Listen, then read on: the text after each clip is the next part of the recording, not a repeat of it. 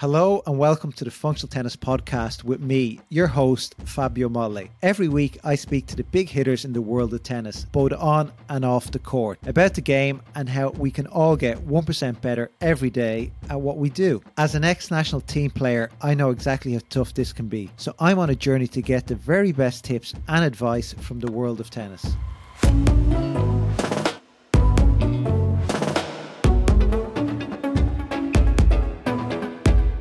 Last week on the Functional Tennis Podcast, I met coach and former player Gianluigi Quinzi. In our conversation, Gianluigi described how the mental challenges, media attention and pressure he received after becoming a junior Grand Slam champion impacted him in the early part of his career. We also talked about Gianluigi's work in the Piatti Tennis Centre, which I was lucky to see him in operation a few weeks back. And I asked him how difficult the transition from junior to pro can be. It was a really interesting, honest conversation, so I definitely recommend going back and listening to it. This week on the podcast, I meet Amanda Jane Napier Owens, a leading sports and performance psychologist. Amanda is also a former ranked tennis player with over 25 years experience and a pioneer in the field. As I've just alluded to, Dr. Owens has a phenomenal CV and was a pro tennis player herself. She was the first female sports psychologist to work in the Premier League. She worked extensively in other sports such as cricket and rugby, and she was also on the British Olympic Association. We learn more about Amanda's great resume and work within tennis soon in the show. In our conversation, we talk about how early we should introduce pressure into the training of tennis juniors and how we go about doing this. I ask Amanda how to get fired up before a big game and if it really improves performance. Amanda gives some really fascinating insight into why anger isn't effective in tennis, and we also discuss the science behind the dreaded yips and how players can stop it from happening to them. But before all that, let's get to know Amanda better and the work that she does. Hi Amanda, how are you? Welcome to the Functional Tennis Podcast. Thank you very much for having me on, Fabio. I'm very excited about this. It's great to have you on. It's been a while since we had a sport and performance psychologist on the podcast. The last one we had on was, I'd say about 18 months ago, 2 years ago. We had the psychologist of Iga Świątek was on, Daria, who we did a great episode with her. So we're hoping for a great episode with you with plenty of insights. You no pressure then, Fabio. You've more experience than her. You've been 25 years doing this. You played tennis yourself. You had a world ranking. So really excited to hear. But maybe you can tell our audience, firstly, how you describe yourself and what exactly you do. I think it's a really privileged position, really, to be able to help and enable players, people, coaches, everyone really, to be better and to understand themselves better, especially under pressure, and to enable players, coaches, athletes alike to have processes and learn about processes and interventions and strategies so that they can improve their tennis performance or life, especially regarding, I think, preparation, pressure, confidence, anxiety, what else? Expectations, resilience, underperformance, mistakes, and obviously the good old tennis thing of emotions, that mood and emotions that tennis, as a former tennis player myself, mood and emotions, my goodness, it impacts tennis, as we know, enormously. And it's about understanding how and which emotions work best for you individually, because we're all different. And certainly what mood is the best mood for you individually to play at your best, and to get yourself in the right mood. And also that's linked into intensity of focus, as we know, and understanding mood regulation, emotional regulation on court, and understanding that sometimes you do need to be more fired up, but it's understanding how you do it. And as sports psychs, we work with players and coaches and people alike to improve their, I suppose, self-awareness really, and also behaviour, emotional responses in pressure situations, understand what pressure is to that person, and understanding how behaviourally and emotionally we respond, because we all respond differently. We have default response mechanisms. I hope that kind of, in a nutshell, so to speak. There's a lot going on there, but we're going to break them up into the different areas. But the first thing I want to ask you is, I know you've worked with a lot of athletes of different types of sports, so maybe you can just give us some examples of the sports you've worked with. So I was the first female sports psychologist to work in Premiership football, I was the Southampton football psychologist and worked with Gordon Strachan. That was back in, 2001 for a season on a year contract. And then I was brought in to work with Surrey County Cricket Club, Essex County Cricket Club. So prior to that was the LTA sports psychologist, lead sports psychologist, and worked with the ATP men's squads. I was the Middlesex Lawn Tennis Association official sports psychologist for 10 years and had the privilege of working with many GB players. And I was the official sports site for the men's ATP squad, which was a real privilege and honour. And that was based at the old LTA site at Queen's Club.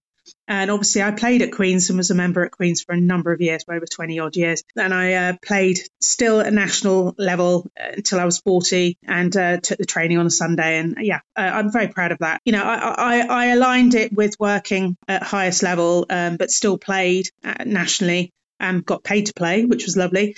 Yeah, until my early 40s. Obviously, I'm still 25 now, but anyway. Yeah, of course. If you're on video, you'll see that. Yeah, and also I've worked in a number of sports. I've worked in GB skiing and snowboard as the lead sports site for a number of years. I've worked within Premiership and international rugby with Worcester Warriors, Leicester Tigers as consultant. I also was consultant for Liverpool, working with injured players. I was formerly on the British Olympic Association for 14 years, and I worked on just under 5 Olympic cycles. And I worked in various sports there. So I worked in canoeing, boxing, tennis, triathlon. Yeah, and I've got a very good, obviously huge understanding of pressure at the highest level. So covered a lot over the 25 years. Yeah, there's definitely a lot of sports you've covered, which is great for the experience and learning about different people and different sports. And I was speaking to a friend of mine during the week, a really good friend of mine who's a tennis coach here in Ireland. He would have worked in the national squads, top under 12, under 14, under 16 players. He had a question for me to ask you. It was all about pressure and pressure situations. And the two questions are like, how can you introduce pressure into practice sessions, real match pressure on a Saturday training session with these kids? And how old should they be when you start introducing this? This is a great question and interesting. This is something that we are covering at the moment, as you know, with a colleague of yours who very kindly recommended me to this podcast. I believe very early. We're doing some work here in Somerset and obviously in London as well. And with the top players, I think it's under 8s, really. It's got to start really early. It's about level of engagement. It's got to be fun, though, at a very young age. And it's about introducing pressure, but in a different way. So the perception of it is different. It's not about causing distress or stress. It's about understanding excitement, engaging players to bring out emotions like excitement, like fun, like confidence. And it's something I noted down actually a bit earlier, is it's applying the Seligman Perma model, developing resilience at a very young age. So to answer your question, I think absolutely from 8 upwards. How to do that? I think you've got to look at your group of players you're working with. Obviously, it's about understanding the players, understanding the personalities there. And as a great coach, you know, any coach will have a better understanding of the players. So it's gauging what would be suitable regarding points, matches, making it fun, but also enabling them to understand that actually what they've experienced could be and is a pressure situation. And it's enabling them to know that they've accomplished it. B, they've mastered it. C, what they did and how they did it. So it's about them being in the present, focusing on the ball, focusing on the points, and enabling them to the outcome to be more engaged, to understand about different intensities, even at under 8, under 10, in a fun, engaging manner. And introducing points and games and making it competitive in a respectful manner. I say this passionately from the heart, but I hope I can mention Tim. I think Tim Seymour's doing a great job in Somerset. And obviously he's moved down from Surrey. And, I think it's incredibly important as a sport and performance psychologist and a former tennis player to introduce competitiveness in a healthy manner. Children at a very young age need to understand how pressure affects them. But not so it has a negative connotation. so that it's exciting, it's engaging, they learn from it, so it's a learning experience, but it's fun. Pressure can be fun, and it's their perception needs to change. So, you know, my concern is pressure should not be perceived as threatening. It needs to be incrementally increased and, you know, throughout the age groups.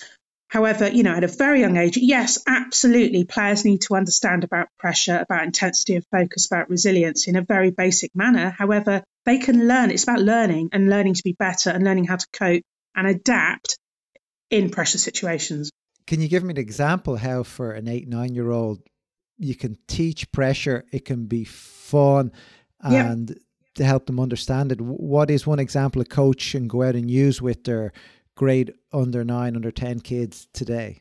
I would say, you know, like the figure of the old-fashioned figure of 8 or down the line cross-court drills, but adding points in there and enabling players to play against each other and building up rallies and confidence. However, adding points in and then playing games, adding games whereby they're perhaps behind. I wouldn't say perhaps for the under 8, but definitely for under 10s, under 12s. It's about them.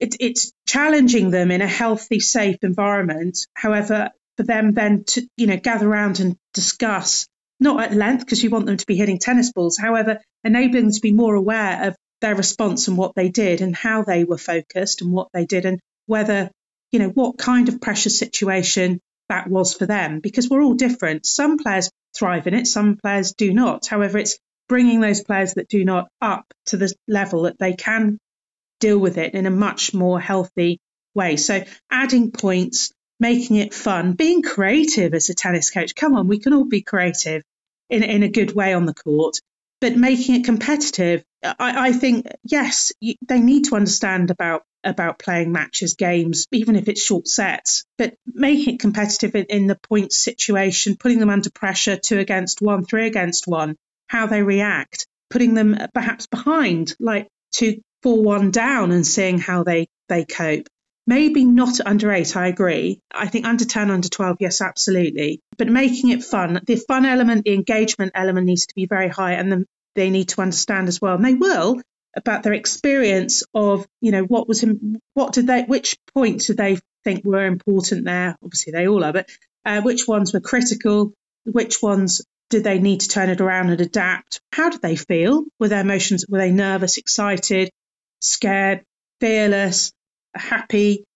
You know, what kind of emotions were there as well? And how can they adapt that and make it work for them and improve so that they can be more excited, more engaged, more focused, and learn to, I suppose, go through the gear changes I'm going to talk about later, which is all about self-awareness and emotional intelligence at a young age, but also about developing resilient behaviours. And should there be consequences? Oh, that's ultimately what drives the pressure when there's a consequence, when it's, I don't know, do some burpees, some press-ups, there could be money on the line, you know. Yeah. There's a consequence to losing, and it could be your first round match, could be your first ATP Tour point, your first Tennis Europe point. So I think we all need some sort of a consequence. It's really hard to build that pressure up inside you without there being an actual consequence here. And that's what ultimately the question was about, that how do you bring that match pressure, that really high match pressure, onto the practice court? And I think there has to be some sort of a consequence. Now, a fun one also. I completely agree. Yes, there does need to be a consequence. And obviously we need to align this with the age groups. So yes, I mean, burpees, running round, star jumps, press ups, yes, and or skipping. I mean, so there is a consequence, yes, because they understand that, you know, they need to step up. And also, you know, it's understanding how they deal with perhaps losing the points or the games, the mini matches, changing their behaviour through, yes, there needs to be a consequence because it's about learning to be better. It's not actually a negative connotation. I don't want it to be a negative connotation so that it promotes fear. That shouldn't be the case. It's about enabling, right, okay, well, you know, let's make this count. Let's get my intensity level up. Let's really engage. Let's really be focused. Let's understand how to do it, when to do it, and what to do. That's the key, what to do. And that's where sport and performance psychologist works with a coach very closely and myself come into play here in the how and what. While you just touch on it there, and I had it in my notes here as well, I talk about ways to get fired up. Me personally, I'm a player. I play better when I'm fired up, when the intensity is higher and everything just works better. But sometimes to get into that state of mind is really hard. You may be a little bit tired. You just can't get in there sometimes. And it's a bit of chicken and egg situation as well. Like, the better you play, the more fired up you can be, or you have to be more fired up to play better. But what sort of tools, or how do you get players to get fired up? Does it just have to come from them, or is there certain things that can activate it? I would say it's about, again, understanding about one's mood state, what you need to get in the right mood, and understanding which emotions work for you. And yeah, absolutely, we're all different, and that's the key here. So if we take Andy Murray, for example, and how, you know, he has worked with the sports psych to great effect. However, he understands that he needs to be fired up at times. And it works for him. And certainly players do need to understand. I always compare it to, like, you know, 5 gears on a gearbox in a car, or, you know, whatever car you've got. Maybe it's electric or not, but obviously you damn good old gearbox. But an old-fashioned, you're in trouble if it's electric. I know. An old-fashioned 5 gearbox, and we need to understand how to go through the gears with emotional regulation and mood state, and understanding how to be fired up. So if music works for you, what kind of music gets you fired up for, and understanding how to put that into your preparation, understanding whether, you know, perhaps you need to use breathing techniques. I use a 5-breath breathing technique that's quite in depth. It's from yoga and from taken from the Alexander technique. So it's enabling, you know, to regulate emotion, especially if the player's feeling overly anxious or too tense. Gestalt mindfulness techniques. So what I mean by that is going through very quickly, I might add. These aren't take 10, 15 minutes to do. It's like immediate. I see, I hear, I feel, I notice, I imagine. Very quickly is perhaps when you're collecting balls, going back to the back netting. What do you want to be seeing? What do you want to be hearing in your head and externally? How do you want to be feeling? What do you want to be noticing when you're hitting the ball? What do you want to be imagining when you're hitting the ball? What do you want to be seeing? Literally, the ball, your foot, you know, where the ball's going. So it's really in the now, it's really in the present, and it brings the player back from overthinking, which we don't want in tennis, as we know, it doesn't help, being paralysis by analysis, which tennis players unfortunately do have a habit of overthinking, especially when they've made a mistake or they've lost a couple of points. And what we know as well is, you know, one needs to, a player and a coach need to work together to understand, to reduce the number of points lost. So you don't want to be losing 3 or 4 on the trot. Okay, you need to change it and adapt immediately. So using the Gestalt mindfulness techniques, breathing, also a physical trigger to get you in the here and now. It might be, you know, it might be clenching of the fist, or it might be slapping your thigh, or it might be just squeezing a tennis ball. It could be anything, but you make it your own to change physically your state. And then it's about kicking in an emotional trigger and then a behavioural trigger. So literally, you see, you know, a lot of players now, I've noticed, have really got into their behavioural routines.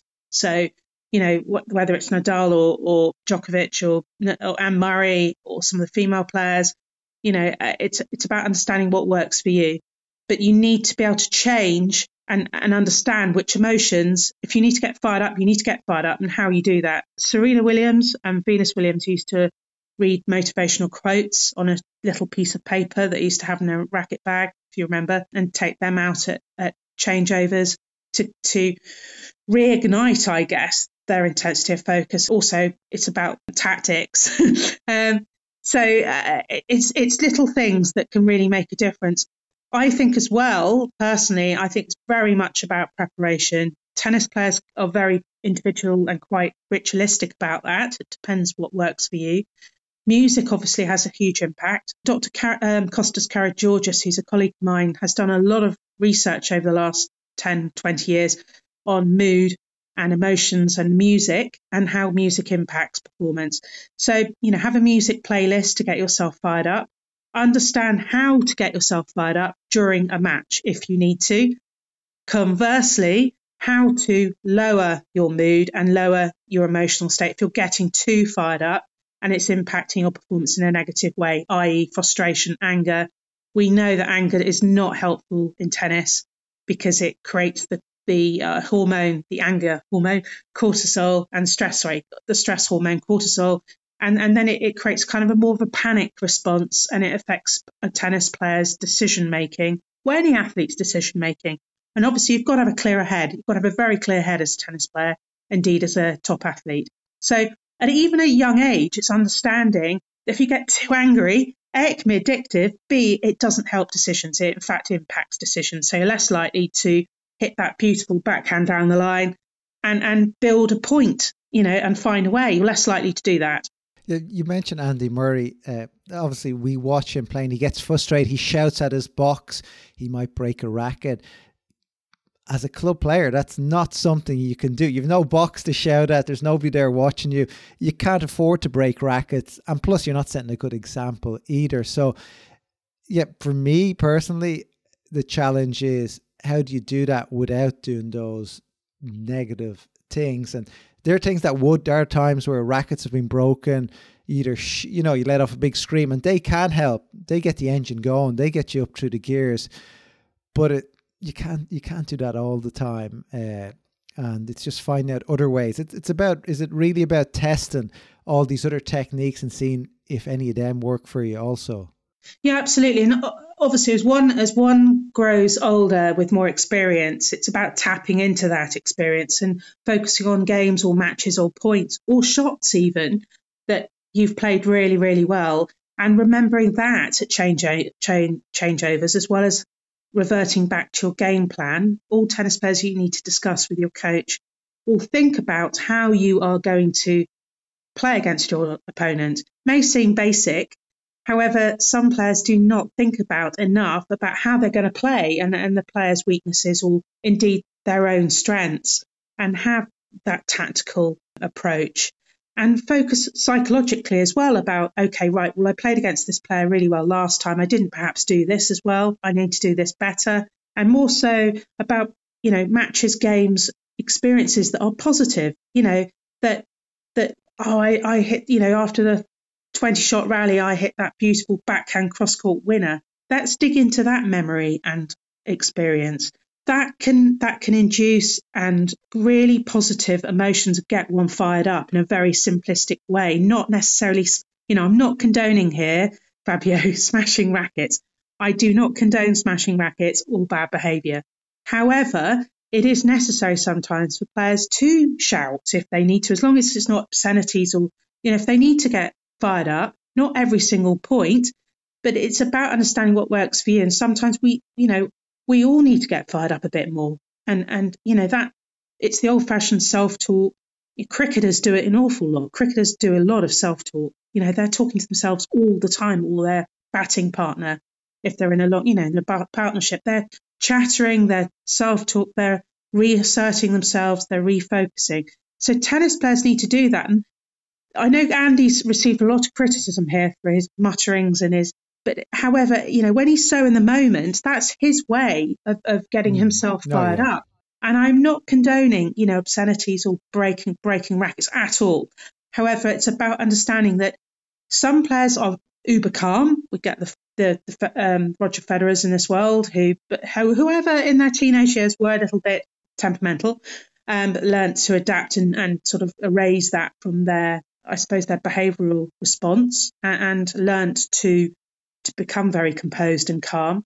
So it's understanding that, you know, you can learn to be calm and composed, and you can learn these things. I'm very passionate about everybody can learn. Everyone can learn to be different and improve, and working with who you are as a player, as a person. That's key here. So it's understanding, yes, of course you need to understand that we need to raise the intensity of focus at times in matches and lower our emotional responses depending on, you know, critical moments in matches, understanding what those are, understanding which emotions work for you, and the how. So yes, absolutely. Tap into those great matches, tap into those great shots, tap into those rallies that work and remind yourself. So that is a positive experience that evokes a positive emotion that can get you fired up. We all know, if I ask you, okay, Fabio, when, you know, look back over your tennis career, what tennis match stands out for you? And do you get those goosebumps that go, are there any particular shots as well? You know, come on, tell me about that. Yeah. Maybe not shots, maybe some good wins, maybe some close losses as well, where you overachieved and, you know, you were match points, you didn't win, but you never expected to be there.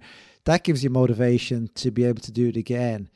I think there's no real one shot that sticks out, but just quickly thinking about it now, this is on the spot here, but it's more, I've often thought about it similarly, but it's always matches where obviously you've won or two, you've been very close to winning, and that's given you a lot of confidence moving forward, saying, look, I can do this. You know, just how do I get back to that state again? That's the challenge. That's what you're looking to do. You know, you've done it, and how do I get back to that state? So for me, that's what I look at. Absolutely. And I think that's a great example. And also understanding how players can learn from and use repeatedly if they have been behind in tennis matches. We know tennis is like an emotional roller coaster, and it's understanding how to manage those emotions. But moreover, it's learning how, if you're behind in a tennis match, it's not over. It's about how to dig in and find a way and claw your way back, and remembering and tapping into the times that you have done that. And yes, you'll experience lots of different emotions. However, in tennis and in sports, that's healthy. It's how you deal with it, how you deal with those moments and learning from them and knowing, right, okay, I've done this before. I can do it now. I'm going to do it again. And having that self-talk and knowing which emotions you need to tap into at that moment. Also just quickly going through, you know, I'm seeing myself, I'm seeing the ball, I'm hearing myself exhale as I hit the ball. It's another technique. Just simple stuff. You know, breathing out as you hit the ball. How many of us forget to do that when we're under pressure? What does it sound like? Could you hear the sound of the ball on the racket strings when you were playing? That's a question for you. Yeah, I can still hear it. The more I think about this, the more I see I was in the state of frustration or in a state of being fired up. The body's the exact same. It's just mental. It's your mental triggers are they're complete opposite, but the body's in that fired up. I think when you are fired up, cortisol maybe not as high as when you're angry or that, but there's still level of cortisol there that fires you up. So I see the body being quite similarly. It's just how your mind sees the world in that specific time. So if you can get your mind in this positive view, looking back, good memories, you know, going through the gears, that all of a sudden your energy's going the right way. Yes, absolutely. And it's also, you know, I can do this. I am doing it, being in the present. I have done this before. And okay, it's very different for perhaps under eights. However, it's installing these learning mechanisms. And, you know, I tap into and talk about a lot now about metacognition learning and about how we can learn differently and adapt. And certainly at a younger age, it's about instilling this in a metacognition learning and understanding how to adapt, how to take these little, you know, gems of, well, you were 4-1, 3-1 down and you came back and won 4-3 or 5-4. And, you know, that's brilliant. How did you do it? What did you do? Even at a younger age. And, you know, it may take them a little while to get there. However, it's enabling them to recognise and know and feel great about it. So if we revert back to the PERMA model with Seligman, it's about understanding that's measurable, about accomplishment, about establishing mastery and you know, and techniques and resilience, resilient behaviours there at a very young age. However, you know, it's also little bits of, okay, so your intensity was lower. How do you know when you're playing really well? What's happening here? And how can you get up from 1 to 5? And I know tennis, we love in tennis having our little, you know, our grades, don't we? From 1 to 5, you know, how focused were you? You know, what kind of intensity of focus? Were you number 1 or were you 5? Well, that's great.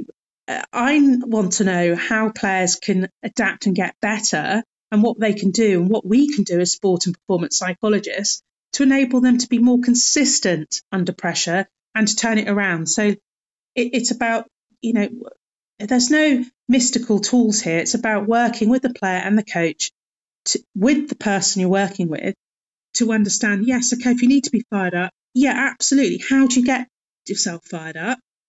And we don't have very long in tennis. It's like cricket. You know, it's got to be very quick. It's got to be momentary and it's got to be practiced. So coming back to your points, it's got to start at a very young age. It's got to, you know, grow, be incremental. And yes, players need to be exposed to pressure situations. You cannot produce top tennis players or indeed life skills if you're not exposed to competitiveness, to winning and losing, to understanding. You know, sometimes tennis is, it's a great sport. It's cruel. It's a mental battle. And it's about changing the way you're thinking and learning to do that. But more importantly, I think we forget in tennis that it's very emotional, and it's understanding that there's a disconnect between your head and your body and your heart and the way you breathe, the way you think, the way you feel. And that's the difference. We've got to make it all synchronized. It's a crazy game. This is a really interesting point here from Amanda. It's so easy to fall into the trap of the body versus the mind. That, as Amanda says, we think there's a disconnect between the two, but the mind and body are one and the same. I think great athletes understand this, and like how they've got great control of their body, they also have great control of their mind. Most of the time, and they're able to bring the right emotions to the court at the right time to speed the game up, slow it down, be aggressive, be strategic. Top athletes control their emotions and they don't let emotions control them. Did you know we have over 170 great episodes with coaches, players, trainers and experts working at the highest level of the game? Tap the subscribe button on your podcast app so you don't miss out on the latest episodes of the podcast. And to listen to our great back catalogue of episodes with the biggest game changers in tennis, go to functionaltennispodcast.com. This is just a quick reminder you're listening to Functional Tennis, the podcast that helps you get 1% better every day. With me, Fabio Molle. Coming up on the podcast, Amanda and I talk about the dreaded yips, why they happen to so many players and how to try to stop it. I also ask Amanda if more athletes should take a break from tennis to repair their minds after a difficult spell, like they would if they had a physical injury. But first, I wanted to learn why it's so common for players to lose their serve once they finally get that break at 4-all in a set. Let me describe this situation to you. Many players go through this, and maybe you can give us some ideas on how to handle the situation a bit better. But we're playing a match. It's 1-all, 2-all. We're both holding serves, 3-all, 4-all. You get the break, 5-4. And suddenly you're broken back. And that happens so often where you finally make the breakthrough and then you lose your serve, and you've been holding your serve so easy all the way, and all of a sudden you lose it so easy. What exactly goes on in your mind after you've got the break and then you're going to serve and throughout that game you lose it easy? That's a really good question. And also, I mean, it happens a lot, as we know, in tennis. It happens a lot in cricket. I mean, we see in cricket, unfortunately, a lot of players, batsmen get out just after tea or just before lunch, just after lunch or just after tea or before tea. And in tennis, it depends on the player. However, there's a pattern here of relaxing one's intensity of focus. Okay, yeah, I got the break. Being ahead, and then suddenly it changes, the momentum changes, also mentality changes. And so rather than that intensity of focus about wanting the break, getting the break, being and knowing that level, so what you were talking about earlier about being fired up, I bet bottom dollar that player who's just then lost his or her serve, his or her intensity of focus has dropped. Nice. So, yeah, and then also, you know, rather than being so in the moment and being fired up, they're not fired up. They're like, oh, it's that, got the break. And then they're not concentrating on or focusing on what they need to be doing in the here and now, just building a point. So they're starting to think about, oh, I've got a break, I'm now 5-4 up or I'm 4-3 up. No. It's literally coming back to that moment, to the point. okay, where's the ball going? What am I doing? So it's coming back to that I'm seeing, I'm hearing, I'm feeling, I'm noticing, I'm imagining. Now I'm aware of what? What am I doing? What do I need to do right now? What do I need to do right now? So literally just hit, you know, let's stick to my game plan. Or, you know, what's my opponent doing right now? Right, okay, I need to adapt. I need to change this. I need to up the intensity. Not, you know, right, it's 4-3, 5-3, I've just broken. Yay. Okay. Sudden drop of intensity, sudden loss of focus, because that player is not focusing on their game plan or intensity of focus on the right emotions and what literally they're doing right now, just create, you know, building the point and where the ball's going. And are they placing their opponent under pressure? I bet bottom dollar they're not, because they're more focused about they need to stay up and be 4-3 or 5-4 up. Mm. Yeah, so stay in the moment is what you say. Understand the situation and stay in the moment. And stick to your game plan. Yes. Yeah. Okay, interesting. Okay, and another area I want to talk about is the yips.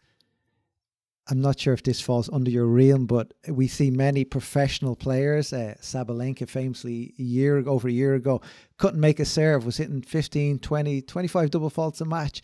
And it happens so much at the amateur level as well, the junior level. What's going on there, and how can you overcome the situation in your head where you just doubt yourself? You tell yourself, I just can't make serves. You're hitting a second serve and you're like, I'm going to double fault here. And it becomes a big, nasty problem that's hard to move on, that sticks with you long term also. Bless you, yes. I remember the Hannah Manukova Wimbledon final many years ago. Shows my young age. It's not a phenomenon. It happens a lot with players, and it's about understanding that, again, it's when the situation takes over, it becomes too large, and anxiety kicks in, obviously at a very extreme level, so that it becomes a chronic anxiety response. That's when the player needs to, bless them, they need to really pull themselves away from that moment of they being overwhelmed, being aware that they're hitting so many double faults. They need to change it and adapt, absolutely. Going back to basics, absolutely. Breathing techniques. If it's chronic anxiety, you know, there needs to be an intervention, whether or not it's, this is where, you know, Gestalt mindfulness techniques come in. Visualization helps. Key processes, they need to go back to processes. Obviously, if they haven't worked with a sports psych, it's learning processes and having tools there that can help, and changing the emotions again from being overwhelmed, from, oh my gosh, I'm going to do another double fault, to, I know I can get this in. However, you know, they need to do that. So just, it's simplifying, gaining the ball in. I'm not suggesting doing underarm serve. I know I've seen that in professional matches a few times. However, it's about they need to reset, and it's understanding how they do that. However, changing, overwhelming. I mean, having a feeling of chronic anxiety is the most awful thing. You know, quite a few tennis players do experience panic attacks and chronic anxiety due to pressure situations. So it's about enabling them to, I suppose, lower it's the red flags of, okay, what the triggers here, understanding the triggers and working with them on the practice court and in match situations, so that they have the processes and ability to deal with this a lot better. And I'm not saying it won't happen ever again. One hopes, as a sports psychologist or a sport performance psychologist, we enable them to recognise when it starts happening, because there is a build-up. And then it can suddenly happen because it can just be triggered. However, it's simplifying, it's having processes. Breathing techniques are, you know, we know that meditation works. We know that if you've got visualization techniques, it's about lowering your heart rate. It's about managing that anxiety response. So it's at a lower risk level, and enabling them to change their state. And of course, we don't have very much time in tennis. So perhaps at that moment, they do need to take, you know, have an injury timeout to enable them to change their emotional state and to manage that anxiety response and enable it to be more manageable, so that they can then continue playing and then get there. It's about rebuilding confidence, resetting their focus and shifting their focus from what they're not doing and the emotion response. So that it's shifting it from an anxiety response to a, I suppose what we were talking about earlier, to a, right, I can do this, to a more confident, stable control. I can control this and I know what to do. It's terribly difficult. It needs practice. However, you know, tennis players can develop skills and work and learn how to overcome anxiety responses and certainly the yips.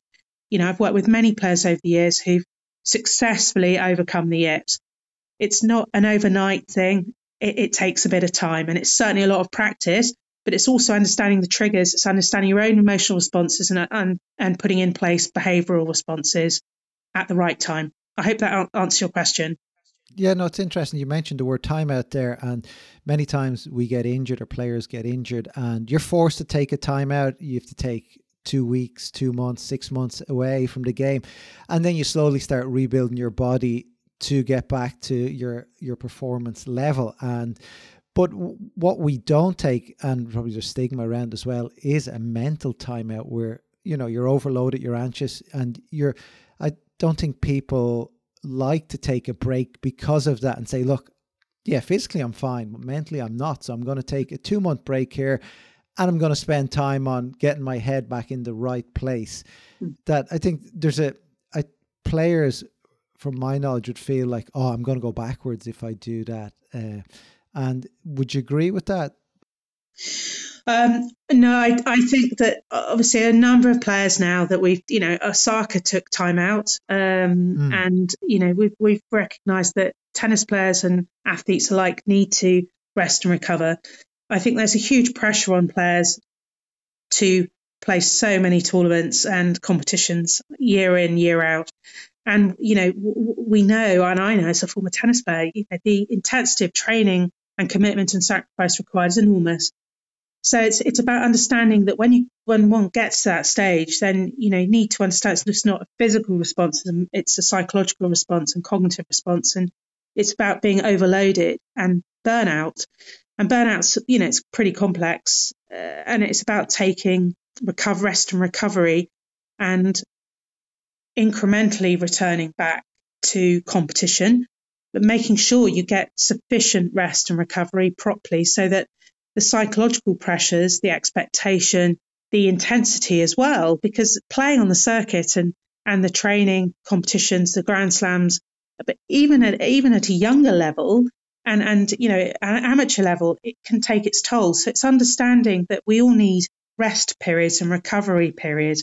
And this is where, you know, over the years I've worked and developed a psychological response to periodization. And, you know, for years and years and years, periodization has been mainly a physiological program and approach. However, I think that, you know, they align themselves, the psychological aspects and the physiological aspects. So it's understanding that we compete for tournaments. However, we need to understand as well that we're, as a human being, we need to add in, which players and tennis players in particular, cricketers and Olympic athletes are doing really well now, which is why we're so successful at so many Olympic Games. And we're producing so many great athletes in all different sports, whether it's tennis, rugby, cricket, and the Olympics with rowing. So it's understanding that, you know, rest and recovery is utterly key here. So, you know, but yes, if you're experiencing chronic anxiety or you've experienced the rips, it's okay. There isn't a stigma anymore. Many players have talked about this, you know, and the mental health of a player is incredibly important. And you need to make sure you've got the right support network. You've got a support network in place, get a team around you, take some rest and recovery and some self-care here and take some time out so that you can rest properly. You can, you know, re-energize, and also you haven't got that foggy feeling or foggy head and you just feel overwhelmed and it's too much and you're not enjoying training or you're not enjoying matches. Take time out. It's really critical for one's mental health, but also for your rest and recovery and for, you know, your tennis performance. No, I did recently see a post from Gabriel Muguruza who said, I'm taking some time out to spend my family. I'm going to miss the clay court seasons. That's a few months off there. So it must be, I don't know the exact details, but it could be a mental thing. But my last question to you, Amanda, is a question I ask all my guests. It's something a little bit different to what we've been talking about, but it's, we ask our guests, what advice do you have for our listeners to get 1% better every day? I think it's looking at where you want to be in 5 years' time, and also thinking about what you have achieved and what you'd like to do better, more of, or indeed the same, but just small 1% increases. So whether it's an improvements, whether it's getting up earlier, whether it's going on the tennis court 2 or 3 times a week and recognizing that your intensity and focus engagement could be better. How can you do that? Okay. And asking questions, ask more questions of your coach and sports psychologist, and learn, read, listen to podcasts, but also take some time out, take some you time out. I think rest and recovery is critical here, and understanding, how can you sleep better? We all can sleep better. Don't look at your phone before you go to bed, literally before you go to sleep. How can you train better, or just hit that, are you aware of the sound of the tennis ball on the racket?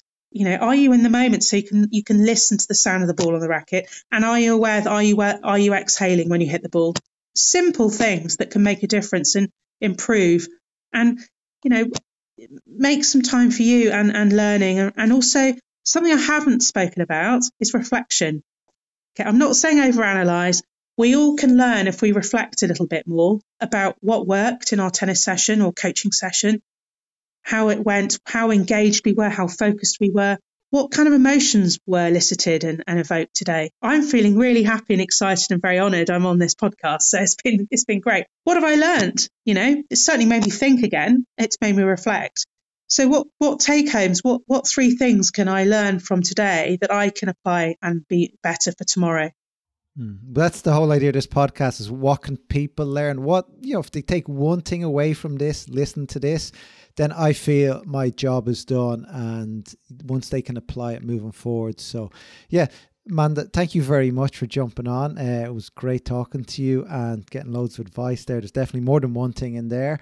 And hopefully our listeners can take that advice and use it to play better, to teach better, to be better in life. So thank you very much. Cheers. Thank you very much for having me on. It's been a real honour. Thank you.